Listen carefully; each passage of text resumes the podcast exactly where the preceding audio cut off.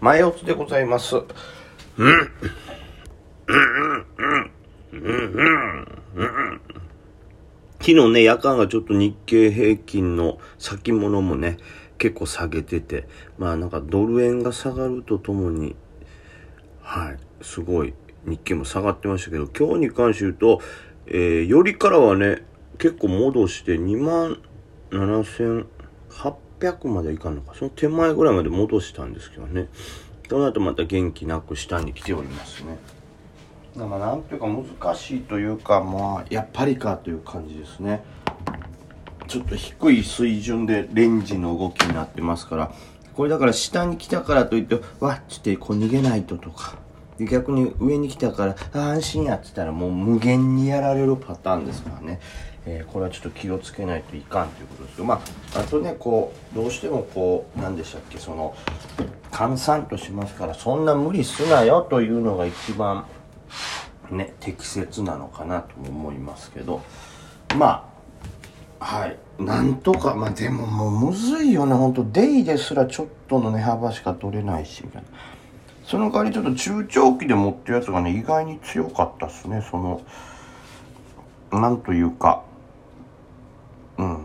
中長期で今までちょっと下げてるよっていうやつはやっぱりそんな動かないとか、むしろギャップアップとかしてるんですけど、まあ弱いのは中長期系でもこう今まで人気でやっぱりこう信用買いとかガッと溜まってるやつはこうあ逃げないとみたいななんか最近不安定やから逃げないとみたいな動きがちょっとあるなとははい感じましたね。はい、その他では、えー、だから強いと思って、あとグローバルウェイが、これよりからいけたよな、よりからも全然戦えたけど、ちょっと余裕なかった。本当はこれいかなあかんねんけど、このね、ある程度リストにしてるまではいいんですけど、そこからさらに絞り込みっていうのが甘いね。10銘柄ぐらいまで絞れるけど、さらに絞っとけよってことですけど。で、それとは別で、えーマスク関連が元気なんですね。まあ、これあれですかね、えーアメリカの CDC ですか？あの、感染症予防センター研究所？なんかそんなやつが、デルタ株、また上がってきて、増えてきてるから、もう一回マスクをつけましょうみたいなことをなんかニュースで出てたんで、そういうことですかね。だから上がってるのかなという感じですけど、まあ、こう川本もそうですし、大東房とかね、中京医薬とかガンと上がってますね。ただもうどうなんだまあ、だいぶ調整が終わってますからね、このマスク関連もね。そういう意味でやっぱ軽くなってますし、下値不安もないんでしょうけど、もう今からもう一回という、結局、決算にはそこまでついてきてなかったよっていうのもありますから、そこまで長期で伸びるとは思えないですけど、まあ最近ちょうどテーマがね、テーマごとで盛り上がってるものがあんまりなかったっすから、うん、そういうのをちょっと求めてて、テーマやったら勝てるんちゃう、おらみたいな感じなのかなと思ってますけどね。はい。で、えー、5番どうなるんですかね？ある程度こう、いわゆる先物とかオプションの手口を見てると、まあ、こっからずるずる下げるというのはあんまり、うん、考えにくいというか、いきなりここからマイナス1000とかって考えにくいなという感じですけど、まあ、一個懸念があるとしたらやはりこの中国のあの学習塾締め付けからの大幅下落ですか指数の。あれがまだ下向かうんじゃないかなというお話もあったりしながらですからちょっとその辺はあの警戒じゃないですけど注意したいとこですね。でまあいずれにしろその警戒感もあるしまあ相変わらずのこの夏枯れというかみんなあんまりそれトレードしたくないというかまあ機関の人もう休んでますよ。オリンピック見てますよみたいなのがこう重なってますからうん。こうどれもレンジの動きというかまあ少しチャートが崩れたやつはバーッと売り続けられてある程度なんかちょっと下髭長めのつけたりして落ち着いたなと思ったらそこからちょっと上がって。で上がったらまた下がるみたい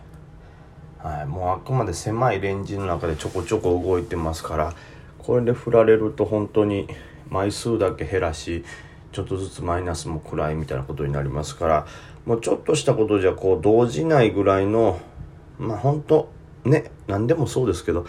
イケイケで攻めるよりももうだいぶ安くなってきたところ本当さらうっていうトレードに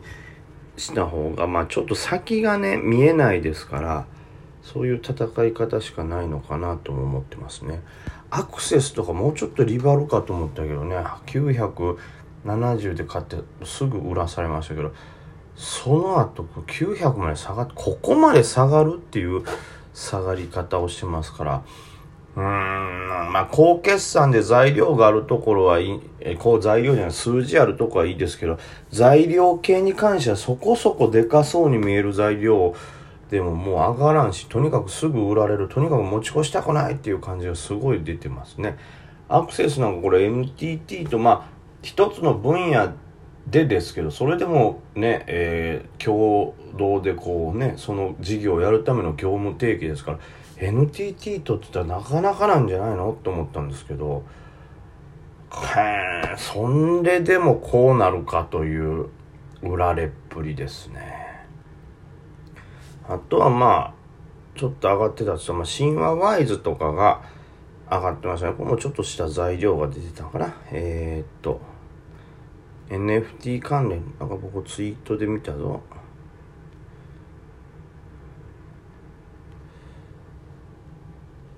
まあこの夏枯れのタイミングでこう無理に攻めなくてええやんとは思いますけど。うーん何やったっけね、まあ、NFT にしてはあるか。えー、ヤフージャパンと LINE が二次流通市場拡大に向けて、えー、NFT 領域で連携ということでまあこういうことが進んでいくと NFT 盛り上がっていくんじゃないですかということでシンガーワイズとかもこれちょっと引っ張られてんのかなみたいなのをツイートされてるのを見させていただきましたけどもね。うん。盛り上がってくれたらいいですけどね。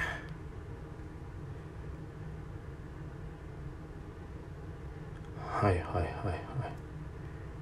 うん。まあそんなとこですかね。ちょっと、うん、やっぱりどちらにしても戦いにくい状況っていうことには変わりないですから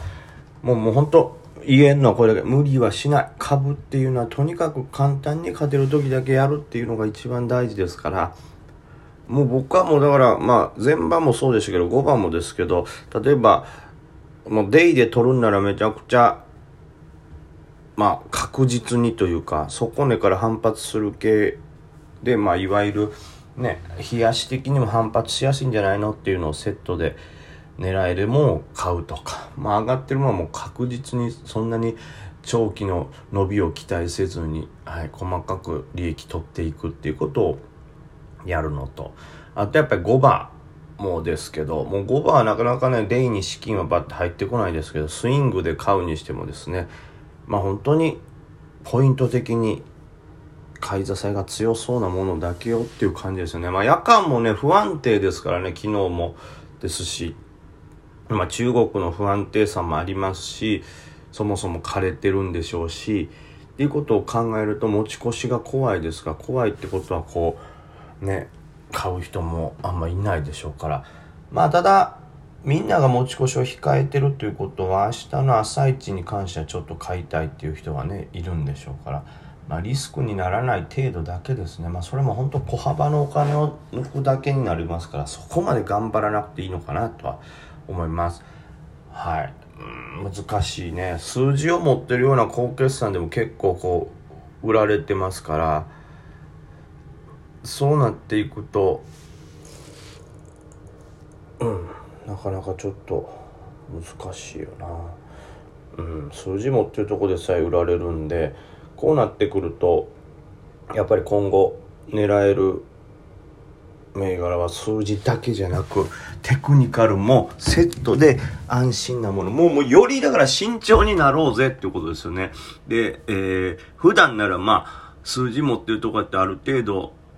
ね、あの他のチャートが悪くても戻ってきたりするっていう。でまあその戻ってくる勢いの中でチャートが量化していってさらに買いが入るみたいな好循環もね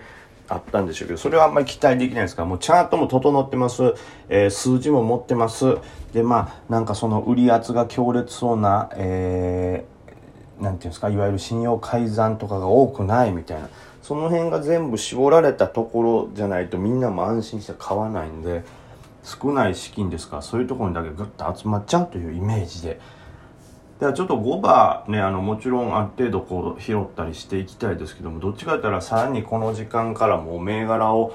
精査する今んとこ目星つけてて数字持ってるような会社をさらにファンダだけでなくテクニカルでも見てでそういうね、えー、信用改ざんであったりとかそのちょっとでも人気が落ちてしまう要素っていうのをこう排除している銘柄のみに絞るという作業も今の時間からやろうと思います。はい。皆さん、5番もご安全に。